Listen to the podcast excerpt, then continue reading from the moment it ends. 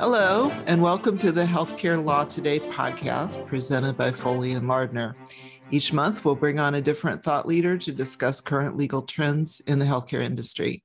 I'm your host, Judy Waltz, partner and chair of Foley's healthcare industry team. It's a pleasure having you join us today.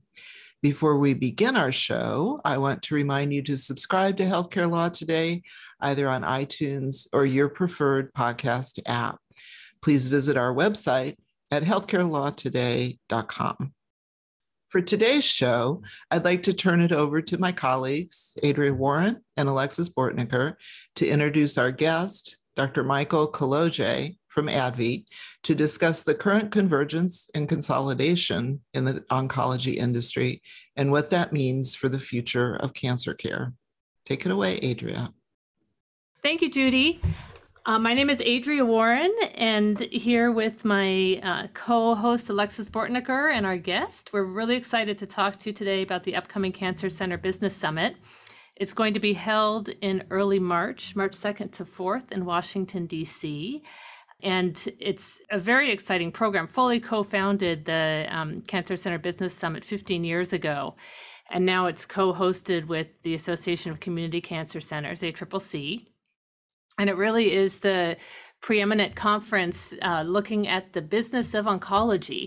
And it brings together all those that are involved in oncology community oncologists, hospitals, payors, organizations that support uh, cancer and health IT and digital and new technologies and personalized medicine, uh, pharma um, all coming under one roof and thinking about how to strategize um, to survive and, and take oncology into the future.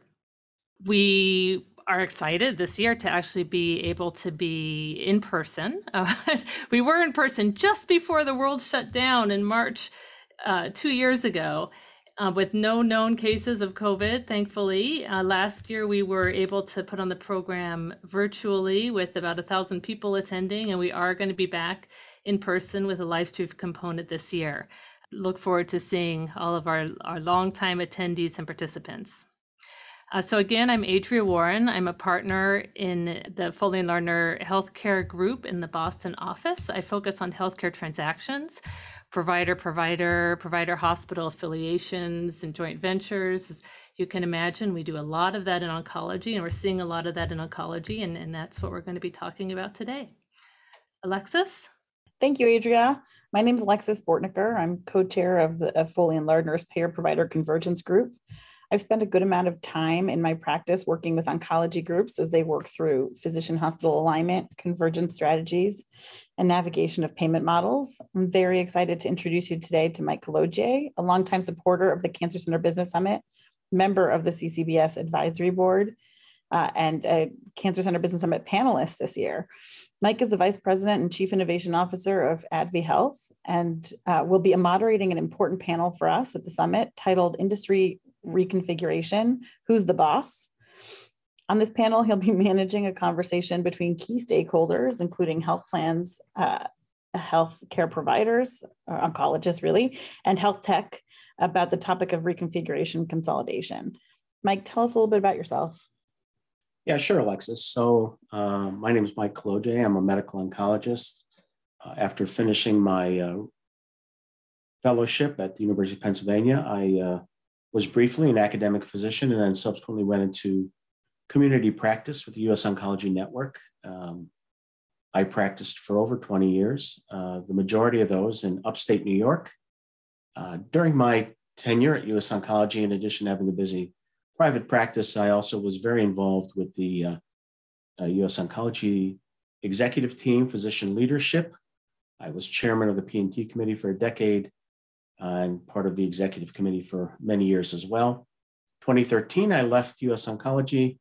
I went to Aetna, where I was national medical director uh, and was in charge of the oncology programs at Aetna for three and a half years.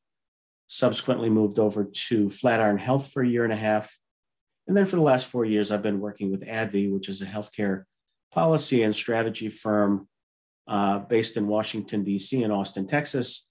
Uh, our clients include uh, the gamut, uh, life science companies, both therapeutic and diagnostic, uh, and medical device, uh, as well as oncologists, professional societies, as I said, the, the gamut. Thanks, Mike. Can you tell us a little bit about your panel and, and how it came to be and who's going to be on it? You know, I think it's fair to say that over the last, oh, 10, 15 years, the configuration, the org chart, if you will, for oncology has evolved. So I joined US Oncology in 1998. Uh, it was uh, a practice management company. The 1990s were the era of practice management companies, not just in oncology, but elsewhere. What we saw was that um, a not insignificant uh, portion of the oncology practices chose to align themselves with practice management companies because practice management companies were good at management. They were good at billing and coding and minimizing DSOs uh, and uh, uh, contracting around the price of drugs and uh, helping you uh, explore ways to diversify your practice if you were not in a CON state, all kinds of stuff to make you better at delivering care, at executing on the office management, the community oncology management of oncology. And then uh, what happened was that, oh, uh, the last 10 years or so have seen um, sort of a plateauing uh, on uh, the number of practices that choose to uh, pursue practice management uh, strategies. Over the last decade or so, we've seen a massive increase in the number of oncology practices that are owned or, or operated in some sort of a professional agreement with oncology practices uh, based in the hospital setting. Uh, so when I started, uh, it was, uh, you know, 80 20, 80% community, 20% hospital based. But more recently, it's more like 50 50. And the dynamics of an oncology practice working for a hospital are really, really different than the dynamics uh, of working in a freestanding oncology practice, whether or not uh, you're affiliated with a practice management organization. So, uh, probably the most common model has been acquisition of the practice by the hospital uh, system, which, as you can uh, imagine, uh, dramatically changes the power structure and the org chart. Hospitals uh, have historically liked to acquire oncology practices because the oncology service line is uh, or can be uh, quite lucrative. In addition, hospitals have become very facile uh, at uh, marketing their oncology practices. They've become very facile at taking advantage of certain programs such as 340B to maximize their margin. typically, hospitals have deep pockets when it comes to capital improvement so hospitals, uh, they really got into the into the cancer game. They really thought this was a good thing, and and community oncology practices, particularly those in markets where there were really really dominant hospital systems or uh, community oncology practices that might have been struggling to survive, they found hospital acquisition to be a to be a safe harbor. Now, it seems to me that that has plateaued a little bit um, maybe it's just COVID. But um, what we've seen is that other folks have started to get interested in, uh, in uh, inserting themselves into this oncologic org chart. And that actually is the genesis of our panel. Uh, we're going to address uh, actually uh, three areas. One is the emergence of health plans uh, specifically big national payers, uh, as uh, practice acquisition organizations. Now, we've seen this for a while in the primary care space, uh, but we're going to see it more and more in the subspecialty space. Uh, and we are seeing it uh, specifically in oncology, and we're going to talk about that. The second novel approach is really, if you will, sort of a outgrowth of the emergence of accountable care organizations. So, you know, accountable care organizations and their close sister integrated delivery networks uh, have, have developed mechanisms by which they attempt to control subspecialty cost by developing sort of uh, narrow networks, preferred provider uh, organizations that are driven by, uh, if you will, the mothership. And the mothership is driven by primary care physicians by and large. So, uh, for example, we, uh, we will have the one of the founders of an organization called Village MD. Village MD is very interesting because they are building a network of uh, primary care practices around the country. But this network is going to be supported by a network management of preferred oncologists. So, we're going to talk about what Village MD sees the future of oncology practice uh, and, and specifically what it means for current oncology practices. The third thing we're going to talk about is the evolution of the large academic medical center. Uh, so I think everybody uh, who's listening to this knows very well about the uh, big nationally recognized academic medical centers getting their names out uh, for the purposes of branding. Some of them actually uh, put up brick and mortar uh, in their regions to provide uh, oncologic practice theoretically in support of the uh, mothership. But uh, City of Hope, uh, interestingly, has taken a completely different tack. And so we'll have somebody from City of Hope talking about what they see is the future relationship between uh, oncology practices, specifically community oncology practices, as well as hospital based practices and a large uh, national, even internationally recognized oncologic practice. So it used to be binary. It's not binary anymore. It's not just hospitals and practices. Uh, it's not even just hospitals practices with or without management companies. It's going to be a whole panoply of new bosses, and they're going to have certain expectations from a business perspective and they're going to have certain influence over how care is delivered uh, at their uh, practice site partners. Thanks, Mike. I'm sure it will be a very interesting discussion. I think you have some great panelists and some really diverse perspectives. You know, you touched a little bit on, on, on sort of why we're seeing this convergence or consolidation now, and, and it's looking different than it did a few years ago when it really was hospital driven. What is your sense on why is there an acceleration right now? Is it, you know, there's a lot going on in healthcare. I think obviously COVID has had a big impact. I think, you know, there's a big push to value-based care, there's new technology. What if any of these factors do you think are sort of helping to drive this? And, and do you think any of them are, are particularly more important or more focused than others?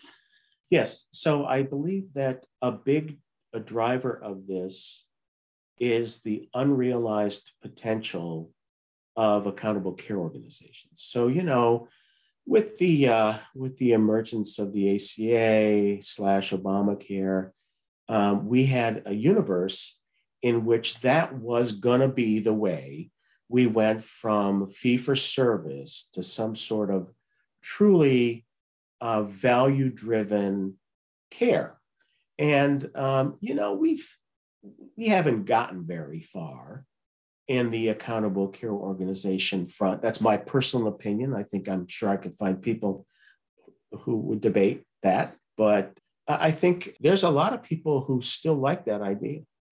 Uh, it's just that uh, hospitals are, are not really good vehicles for accountable care. Why? Because, shoot, they're conflicted. So now we're seeing the emergence of novel primary care models. And the people uh, who are interested in these novel, novel primary care models recognize that they have to get control of cost and quality within their, uh, their uh, panel of patients who have serious chronic medical illness. Or, or as I've said many times, you can't save money on healthy people you can only save money on people in which you are spending money.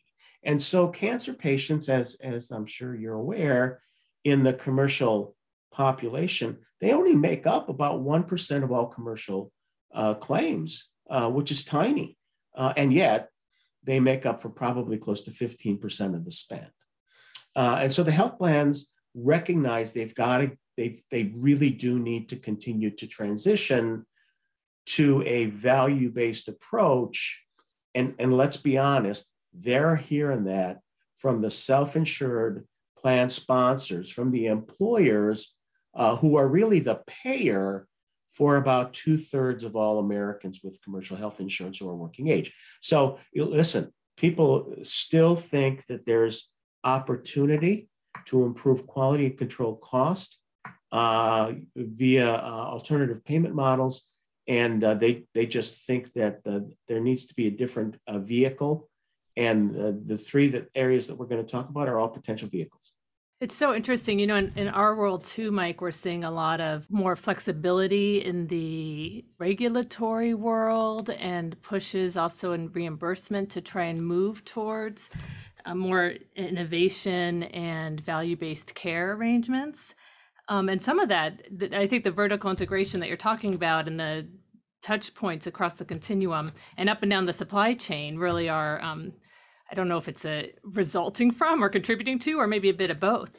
So, are there more technologies being adopted as a result of this trend, or do you see it shifting in, in how technologies will be used and pushing the dial forward? Oh, yes. So, uh, let's be very precise in what we mean uh, by technology. I mean, we're not really talking here about what we've sort of traditionally thought about as technology in the oncology space. We're not talking about novel therapeutics. We're not talking about, you know, proton beam. That's not what we're talking about. What We're talking about here is appropriate understanding and management of risk. And so, what we will see, I think for sure, uh, is the emergence of complex artificial intelligence driven care management platforms, uh, novel mechanisms of interacting with patients and, and understanding, you know, who's at risk and how we might intervene to reduce their risk. We're already seeing this. And I think some of the startups uh, in the primary care space, some of which are very well known and are publicly traded, uh, are already doing this for their primary care doctors. Uh, we have not yet seen this in oncology, except in a very, very small area. But uh, if you're in charge of a big organization, let's say you're in charge of Village MD, um, you're going to understand really well what your oncology risk is, and and that's going to be driven by, uh, you know, really sophisticated analytics uh, partnered with really sophisticated care management. That is coming to your neighborhood really soon. Mike, what does this mean for your average community oncologist? How are clinicians reacting to this, focusing on this? You know, this is a new way to collaborate to treat patients. It's a new way to think about what it means to be successful. Um, is this sort of more paperwork for the oncologist, or is this you know, a, a more wholesome model that that can work for folks? So that's a that's a little bit of a hard question but as to whether it's more paperwork probably not.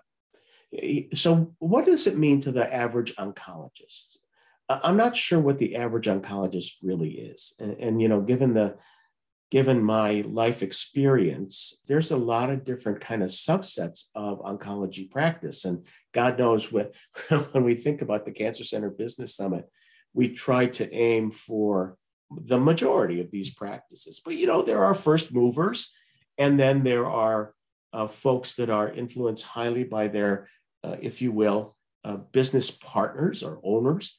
We will see, I think for sure, continued pressure on small to medium sized oncology practices to become affiliated, associated with larger organizations. And I've said this for many years. I have continued to be shocked by the fact that there continue to be some practices that have not uh, had interest in engaging.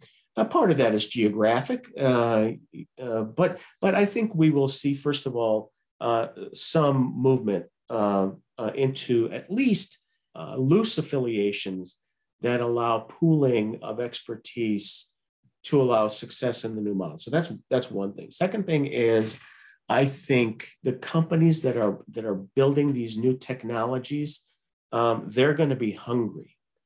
Uh, they're going to be hungry for developing relationships with other oncology providers, with health plans, with primary care networks, uh, and they're going to they're going to be driven to execute on a really sophisticated product that meets the needs of the marketplace, and that's good. The third thing is we're going to see, I think, I hope, I pray, uh, some responsiveness in the electronic medical record community to allow easy access to the kind of information that's going to be required uh, for, among other things, risk stratification, quality measurement and reporting. Uh, we, we saw a little movement with the oncology care model down that route, but God knows not nearly enough. Uh, and so I'm, I'm hopeful that that's going to happen. I think um, the last thing we're going to see is, uh, and this will probably happen very, very soon, is uh, some indication of what these business relationships contracts might look like.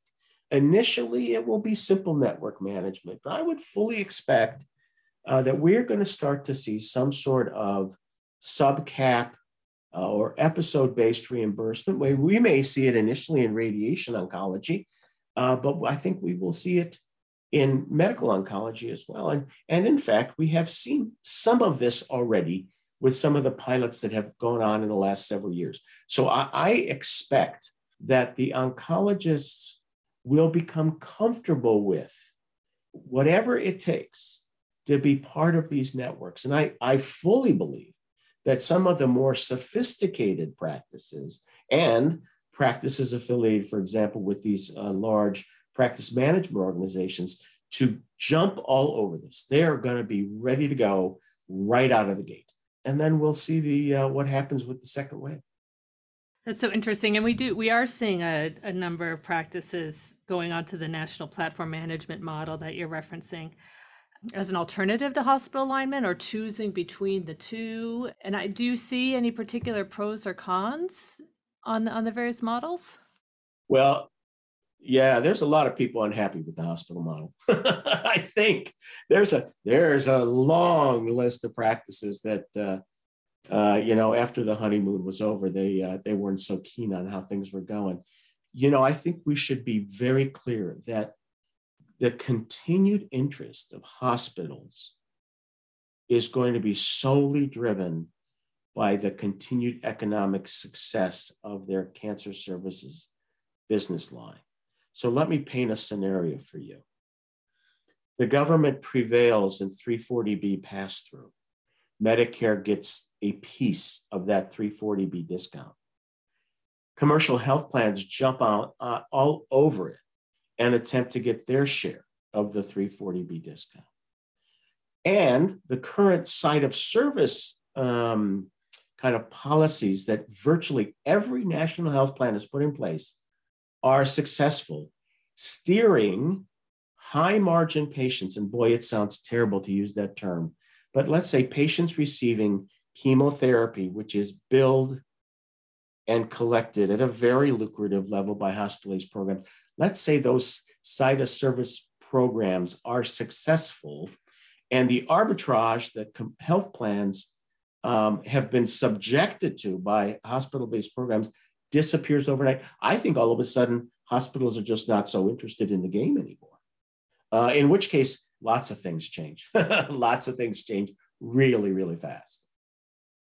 Mike, if you're a provider, a community oncologist, and you're you're starting to see these trends in, in your in your area in your in your network, you know, what are what are the questions these providers should be asking when they're talking to the health plans who are trying to acquire practices or large ACOs who you know are starting to have interest in oncology because they didn't for a long time it was all primary care driven you know what are some of the things that they need to be thinking about as they choose their next steps i know that there's a lot you know a lot of this is market driven and different markets have different issues to deal with, um, you know, reimbursement models that, have made their way into the market. But what are the good questions? What do we, what does an oncologist need to be thinking about and assessing some of these options that are coming into play?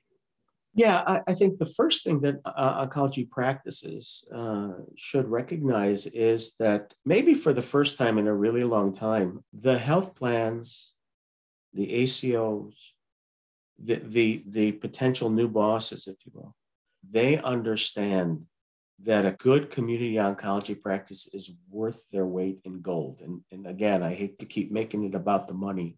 I think that if you, you, you if you're a practice, you should think about number one, how can I prove that I really am good? Number two, how can I analyze uh, how I'm delivering care and what the opportunities are for me to be both the high quality uh, as well as uh, appropriate cost. Notice I didn't say low cost, appropriate cost provider. I, I, want to be recognized for being as good as I am. And, and I, I'm telling you that I think, I feel very strongly that in the past, when hospitals acquired a practice, they were really only interested in what their case mix was, what their payer mix was, and where they were located geographically. That is not what the future looks like. The future looks like I want I want to include in my network a really good, really sophisticated, really collegial, really thoughtful um, practice that can partner with me in managing these really complicated patients because to be perfectly honest, I'm not smart enough to manage them myself.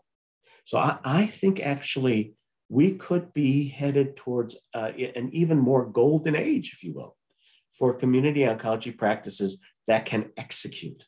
It could finally be that quality uh, is not simply arrived at by attestation, which has driven me crazy for the longest time.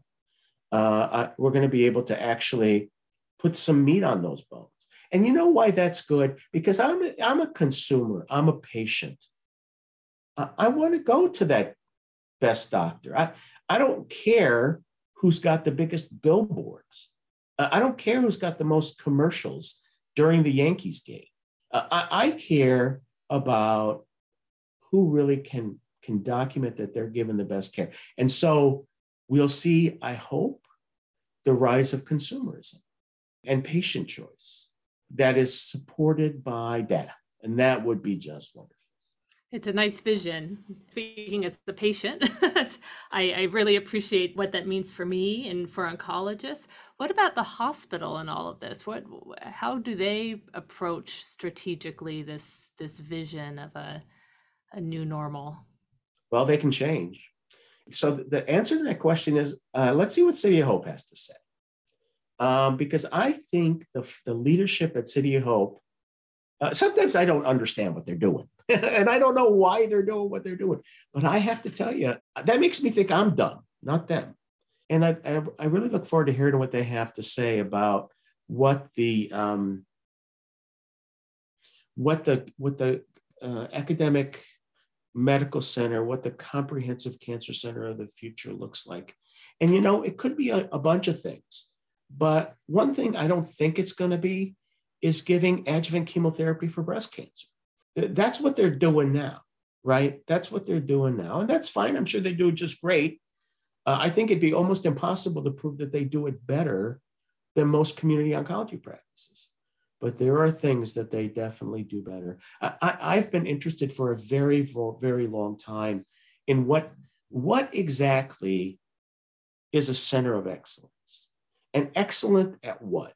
So, you know, we have interesting data regarding things like complex surgical procedures like Whipple procedures and complex radiation oncology like treatment of head and neck cancer. And, you know, there, there is clearly a lane where honestly academic medical centers or, or, or good quality medical centers community medical centers now here's the question how do we get from here to there right how do we get from where we are now to that future state?